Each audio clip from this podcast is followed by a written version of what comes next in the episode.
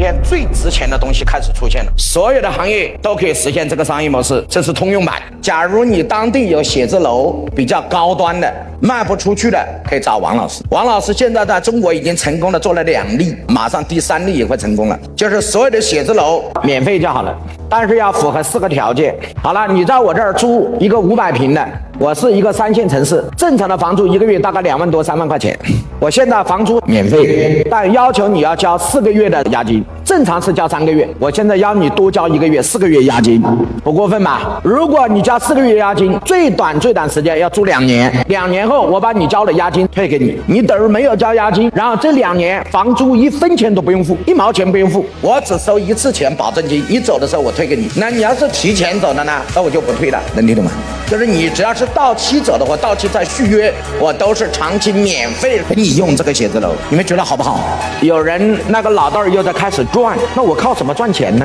靠什么赚钱？今天在没有上过课的老板，你们的思维永远是停留在靠赚产品的价差。老板，你一定要相信今天的商业时代，再也不是过去简单的那个商业时代。简单的我是服务业，我就收服务费；简单的我是中介，就收中介费；简单的我是做餐饮的，就卖产品的差价；简单的制造业，我就是赚制造业的差价。No，